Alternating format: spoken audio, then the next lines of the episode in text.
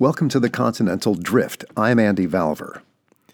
The war against Ukraine continues. The images we all see daily are heartbreaking, unbelievable, and yet they are all too real, especially for the Ukrainians who are living through it. I'm trying to find something to say that hasn't already been said. I've run out of adjectives to describe the horrors I witness daily on TV news.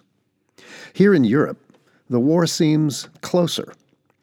It's the weekend here, and Putin just said that sanctions were akin to a declaration of war. Great. Yesterday, some idiots were firing at the largest nuclear plant in Europe. Yes, they were shooting at it. Europeans remember the Chernobyl nuclear plant meltdown in 1986 vividly. The cloud of radiation spread all over Europe.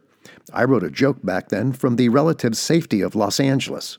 How can you tell the radiation has reached Moscow? The spot on Gorbachev's head is clearing up. Now it doesn't seem so funny. And the dangers of radiation are very real. This is how Deutsche Welle described it. You can inhale radiation, or it can get into your body via the skin, but you can't see, smell, or taste it in the air. It's an invisible threat. Some of the worst effects of an overexposure to radiation are thyroid cancer, tumors, acute leukemia, eye diseases, and psychological or mental disorders. Radiation can even damage your genes for generations to come. Generations. Nice.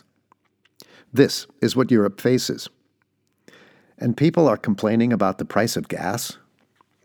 Another surreal aspect of this whole thing is watching the war on TV. I've been watching Sky News Live, which you can get on YouTube for free, and they've done a real good job covering events in Ukraine. They switch back and forth from their correspondents in the field to the studio in London. Even more strange is to watch missiles falling in Ukraine and then switch to a live shot from the UN Security Council in New York. Security Council sessions are fun to watch. The Russian ambassador to the UN, Vasily Nebenzia, does not look happy. You just get the feeling he's just going through the motions. He reads his position papers with no emotion, no passion. I almost feel sorry for him. Almost. It's one thing for Putin to lie to the Russian people who don't have access to international news. It's another matter entirely for the Russian representative to the UN to repeat all that stuff to people who live in New York and are watching events unfold in Ukraine. I watch him while the Ukrainian ambassador is speaking, and it looks like he's thinking, okay, if I defect, I can get into witness protection program. Maybe live in nice house in Montana. Drive pickup truck. Must get the wife and children out of Moscow first. The Ukrainian ambassador, Sergei Kyslytsya, on the other hand, is animated. He's as real as it gets. It's his country being bombed. The other day he was yelling at the Russian ambassador. Well, yelling is a relative term in the Security Council. You raise your voice a little, that's yelling. But he minces no words. You get the feeling he'd love to go over there and bitch slap the Russian.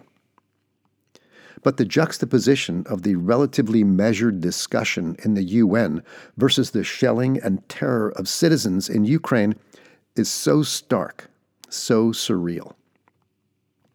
Words, words, and more words. I was thinking about a movie I saw a while back called The Fog of War. It was an Academy Award winning documentary from Errol Morris about the former Defense Secretary Robert McNamara. The phrase fog of war is from Prussian military analyst Karl von Clausewitz, and while he didn't actually use the term fog, or Nebel in German, he did use terms such as twilight and moonlight to describe a lack of clarity. Here's the actual quote War is the realm of uncertainty. Three quarters of the factors on which action in war is based are wrapped in a fog of greater or lesser uncertainty. A sensitive and discriminating judgment is called for, a skilled intelligence to scent out the truth. A skilled intelligence to scent out the truth. Nothing could could be harder in today's media landscape. I call it the fog of words. As a student at school, I learned how to interpret media and how to research issues and get to the bottom from one of the best, Professor Marshall Windmiller. It was an eye opening process. Wait, you mean there's media bias? I was young, naive. I grew up in an era when Walter Cronkite, the most trusted man in America, read the news on TV, and you could take what Walter told you to the bank. Most of the time. Of course, we learned a lot more about war via the release of the Pentagon Papers, and we lost a little bit of innocence. Watching the news today is difficult. The information space is crowded. What do you watch? Who do you believe? How do you verify what is real? I'm lucky. I have time to research issues, check the facts. I was a journalist. But what of today's ordinary news consumer? How do they, after working all day, come home tired, make dinner, put the kids to bed. How do they manage to sift through the fog of words? They probably have an hour, tops, to scan the news. So what do they watch? CNN? Fox News? CBS? BBC? Deutsche Welle? France 24? Russia Today? Or do they just spend an hour on Facebook and read the headlines there without any idea of the source of what they're reading? There was an interesting statistic I saw a couple days ago from Facebook. They post their top 10 performing link posts daily, the stuff that gets hit the most.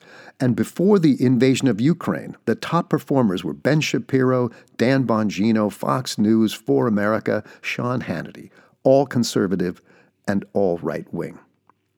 After Facebook and Russia was shut down, it was Occupy Democrats several times in the top 10. Ben Shapiro, VOA Burmese News, I don't know, mystery to me, and Bloomberg.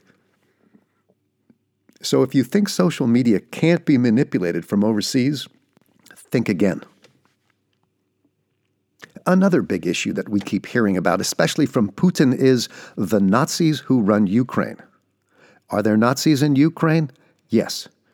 There are also Nazis in Idaho and Mississippi. There are probably more Nazis in the U.S. than there are in Ukraine. There are Nazis all over the world. Does the Ukraine have a bad reputation when it comes to this? Absolutely. Is Ukraine run by Nazis as Putin claims? I doubt it. The president is a Jew, which I think pretty much disqualifies you from being a Nazi. There is, however, a group called the Azov Battalion. Real Ukrainian Nazis, a nasty bunch, about 2,500 of them, and they have done bad things, no doubt. They're the ones fighting the Russian nationalists in eastern Ukraine. And yes, they are not nice. In fact, the U.S. trained a lot of them. For now, they're fighting for Ukraine. When this is over, we'll deal with them. So, after more than 10 days of war, the tide of PR and global support seems to be in favor of the spunky Ukrainians. Even U.S. Senator Lindsey Graham called for the assassination of Putin, which, while not nice, would solve a lot of problems. I'm sure everyone was thinking it, but no one said it, except for Lindsey. And he got criticized on both sides of the aisle. Still.